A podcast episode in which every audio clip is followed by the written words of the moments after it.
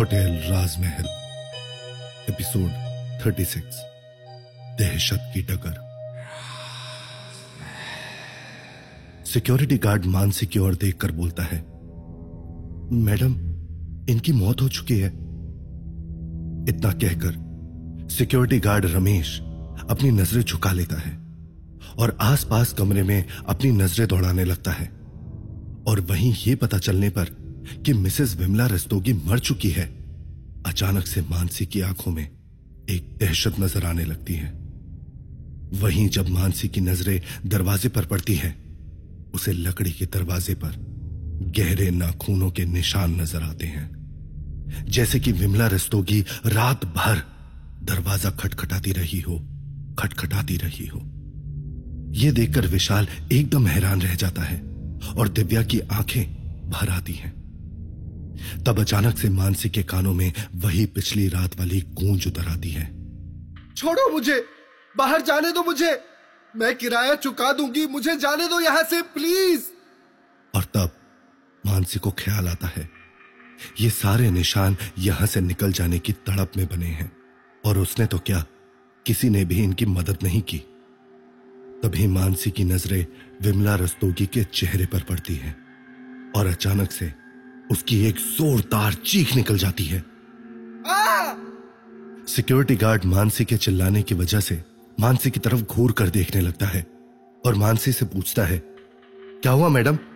मानसी विमला रस्तोगी की आँखों की तरफ़ इशारा करते हुए हकलाते हुए कहती है इनकी आँखें मैंने अभी देखा। इ, इनकी आँखें खुली थी और ये मेरी तरफ़ ही देख रही थी। और इनके होठ भी मुझे देखकर हल्के से हिले। सिक्योरिटी गार्ड दोबारा से जब विमला रस्तोगी की तरफ़ देखता है, तभी जिस कमरे में वे लोग मौजूद होते हैं, कमरे का दरवाज़ा हवा की तेज रफ्तार के साथ एक झटके में बंद हो जाता है और वहाँ की गहरी खामोशी के बीच एक शोर तैर जाता है। इसलिए वो दोनों एक दूसरे की ओर देखते हुए घबरा जाते हैं। लेकिन ये सिर्फ़ एक इत्तेफाक नज़र आ रहा होता है। लेकिन पता नहीं वहाँ उस कमरे में इतनी तेज हवा कहाँ से आई थी। इस बारे में सोचकर मानसी का दिल बार बार ना जाने क्यों घबराने सा लगता है। सिक्योरिटी गार्ड रमेश मानसी को शांत करते हुए कहता है, मैडम, आपको ज़रूर कुछ वहम हुआ होगा। ये तो मर चुकी है। ये कैसे अपनी आँखें खोल सकती है? और तो और होठ हिलाना तो दूर की बात है। मानसी एक और बार मिसेस रेस्तोगी की तरफ़ देखती है और सिक्योरिटी गार्ड की हाँ में, हाँ मिलाते हुए कहती है, शायद तुम सही कह रहे हो, मुझे ही कोई वहम हुआ होगा। और देखते ही देखते जल्दी जल्दी में मानसी डॉक्टर को बुलाती है। वहीं सिक्योरिटी गार्ड पास के पुलिस थाने में कॉल लगा देता है और कुछ इस तरह से डॉक्टर और पुलिस एक साथ वहाँ पहुँच जाते हैं। डॉक्टर भी मिसेस विमला रस्तोगी की नब्स चेक करता है और मौत की वजह हार्ट अटैक बता देता है। वहीं डॉक्टर के चेकअप कर लेने के बाद जब पुलिस मिसेस विमला रस्तोगी की बॉडी की तलाशी लेती है तो उन्हें उनकी बंद मुट्ठी के बीच में से एक शर्ट का टूटा हुआ बटन मिलता है। पुलिस वाला पहले सिक्योरिटी गार्ड रमेश की ओर और, और फिर मानसी की तरफ़ देखकर पूछता है यह शर्ट का बटन किसका है? मानसी ये सवाल सुनकर पहले चौंक जाती है और फिर पुलिस वाले की तरफ़ देखकर कहती है, ये बटन तो मेरी शर्ट का बटन है। पिछली रात गुस्से में इन्होंने मुझ पर अटैक किया था। तभी शायद मेरे शर्ट का बटन इनकी हथेलियों में आ गया होगा। पुलिस वाला मानसी की तरफ़ कुछ शक की निगाह से घूरता है। लेकिन डॉक्टर के हिसाब से एक नेचुरल डेथ कहने की वजह से वो इस केस को आगे नहीं बढ़ा पाता। वहीं केस के सिलसिले में थोड़ी बहुत और बातचीत हो जाने के बाद पुलिस वाले मानसी के शर्ट के बटन को केस के एविडेंस के तौर पर अपने पास जमा कर लेते हैं और मिसेस विमला रेस्तोगी की डेड बॉडी को पोस्टमार्टम के लिए भेज देते हैं। साथ ही इसके बारे में मल्लिका शेखावत को भी पुलिस वाले रिपोर्ट कर देते हैं। उस वक्त पुलिस और डॉक्टर के वहाँ से जाने के बाद मल्लिका भी ये सब बहुत ही अजीब नज़रों से देख रही होती है। उसका रवैया अब भी बिल्कुल ही नेचुरल सा है। जैसे कि उनके होटल राजमहल के कमरा नंबर 3026 में एक मौत हो चुकी है, लेकिन इससे उन्हें कोई भी फ़र्क नहीं पड़ता। वही मानसी मल्लिका की ओर देखकर कहती है, मैम आई एम सॉरी मैं आप पर कोई इल्ज़ाम नहीं लगा रही, लेकिन शायद आपने पिछली रात मुझसे कुछ ज़्यादा ही हार्श बिहेवियर करवा दिया मिसेस रस्तोगी को लेकर। इस बात पर मल्लिका गुस्सा होकर मानसी को जवाब देती है। मानसी, इस बात पर इतना ज़्यादा इमोशनल होने की ज़रूरत नहीं है। किसे पता था कि ऐसा कुछ हो जाएगा? और मैं हमेशा कहती हूँ ना इमोशंस और बिज़नेस को कभी मिक्स नहीं करना चाहिए। जाओ और जाकर अपना काम करो। मानसी अपना काम करने चली तो जाती है, लेकिन सुबह के बाद से जैसे उसकी ज़िंदगी बदलने लगी है। कुछ देर बाद, जब मानसी अपने कैबिन में बैठी हुई है, उसे रह रहकर ऐसा लग रहा है कि जैसे उसके केबिन में उसके अलावा कोई और भी मौजूद है। कोई ऐसा जो वहाँ होकर भी नज़र नहीं आ रहा है। वहाँ इस वक्त हल्की सी उमस भरी गर्मी है, मगर फिर भी उसे ऐसा लग रहा है जैसे कि उसके आसपास हल्की हल्की सी हवाएँ चल रही हो। गर्म हवाएँ। वो घबराहट की वजह से जब भी अपनी आँखें बंद करने की कोशिश करती है, हर बार उसे बंद आँखों के पीछे मिसेस विमला रस्तोगी का वही चेहरा नज़र आ रहा है। वही बोलती सी आँखें, जो उसे देखकर पिछली दफ़ा खुली की खुली रह गई थी। लेकिन जैसे ही उसने दोबारा उस तरफ़ देखा वे आँखें अपने आप बंद हो गई थीं। मिसेस रिस्तोकी के बारे में सोचकर ना चाहते हुए भी मानसी को एक अजीब सी दहशत होने लगती है। दोपहर तक मानसी का मन उसके काम में बिल्कुल भी नहीं लग रहा होता है। वो होटल राजमहल की सीढ़ियों से होकर कॉरिडोर की ओर जब भी बढ़ने लगती है, उसे हमेशा ऐसा लग रहा है कि कोई उसे हर पल अपनी नज़रों के साय में रखे हुए है। और ये नज़रें किसी और की नहीं, सिर्फ़ और सिर्फ़ विमला रस्तोगी की है। कभी कोई उसके कान में आकर फुसफुसाता है। कदम तेरे सारे पड़ेंगे तुझ पर भारी। हो जाए तेरा जीवन नरक से भी भारी। गरम तेरे सारे पड़ेंगे तुझ पर भारी। हो जाए तेरा जीवन नरक से भी भारी। ये सुनकर मानसी की रूह काँप जाती है। वो इधर उधर देखती है, लेकिन उसे कोई दिखाई नहीं देता। तभी मानसी के कानों में विमला रस्तोगी की यही शब्दों की आवाज़ और तेज होती चली जाती है।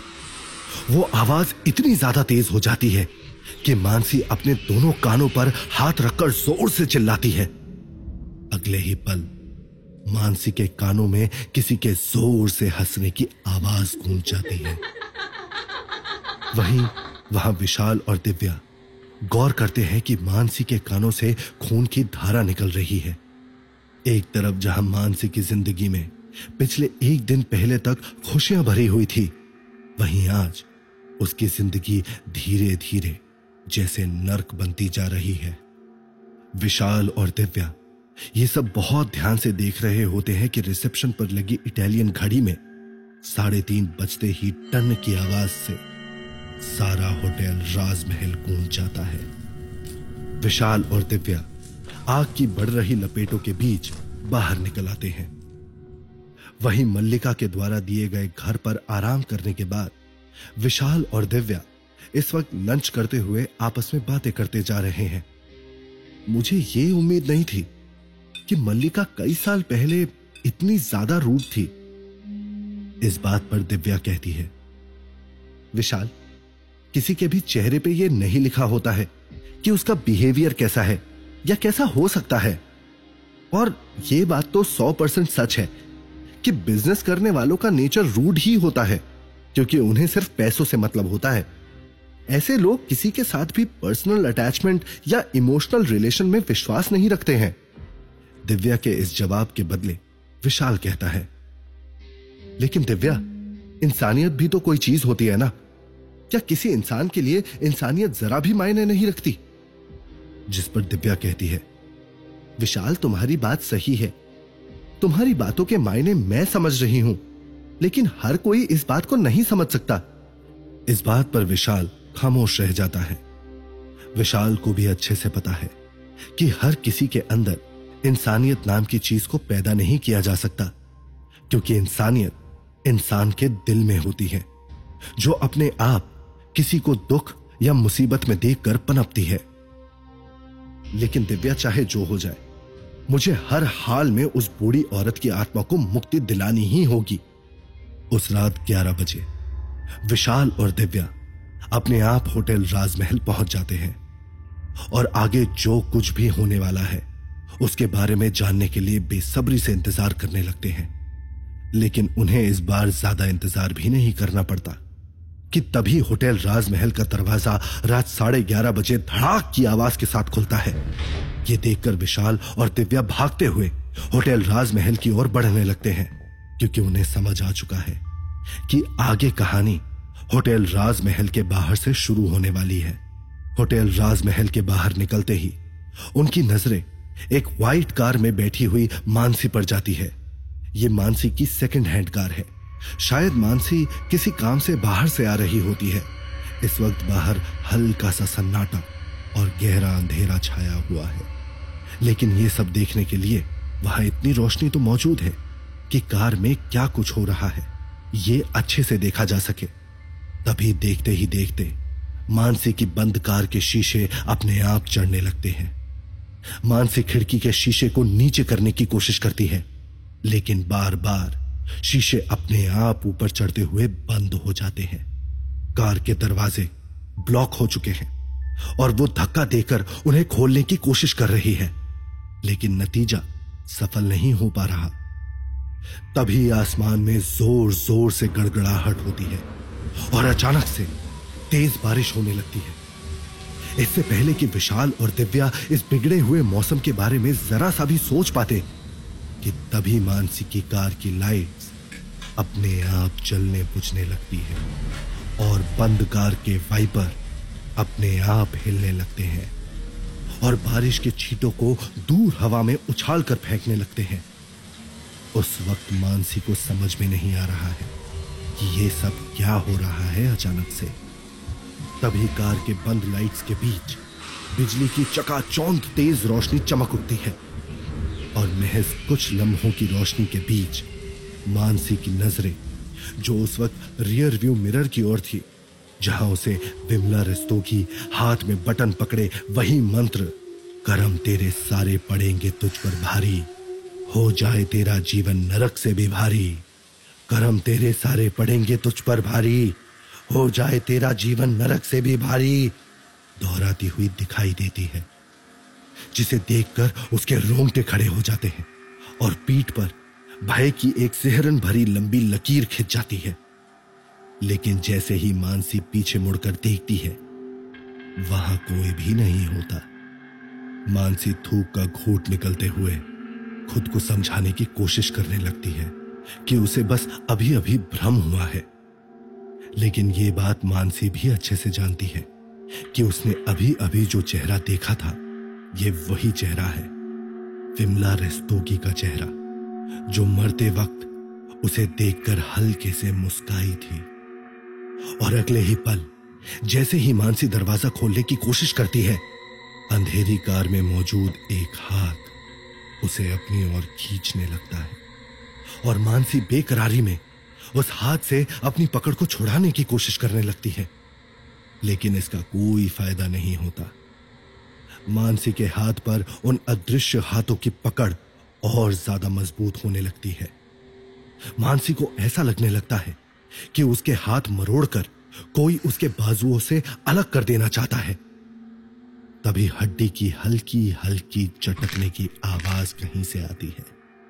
जैसे कि कोई हड्डी टूटकर जिस्म से अलग हो रही हो। मानसी उस आवाज़ की तरफ़ अपनी गर्दन को घुमाकर देखने की कोशिश करने लगती है। लेकिन इस वक्त तक वो ये भूल चुकी है कि उसकी गर्दन में तो कोई भी हरकत नहीं हो रही है।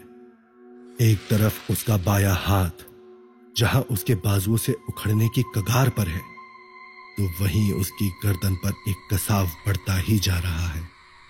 उसे बेतहाशा दर्द हो रहा है।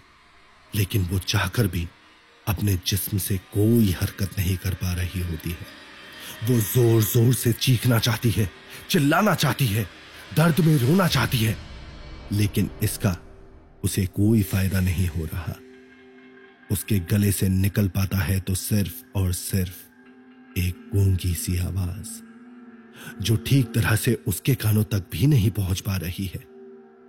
वहीं विशाल और दिव्या को कार में बेहद ज़्यादा अंधेरा होने की वजह से अब कोई भी हरकत समझ में नहीं आ रही है। और वहीं मानसी को इस खुप अंधेरे में अपनी मौत सामने नज़र आ रही है। तो क्या होगा कहानी में आगे? क्या मानसी के साथ आगे कुछ बहुत ही बुरा होने वाला है? और क्या ये सब मिसेस विमला रस्तोगी ही कर रही है? या फिर कोई और ही है इन सब के पीछे?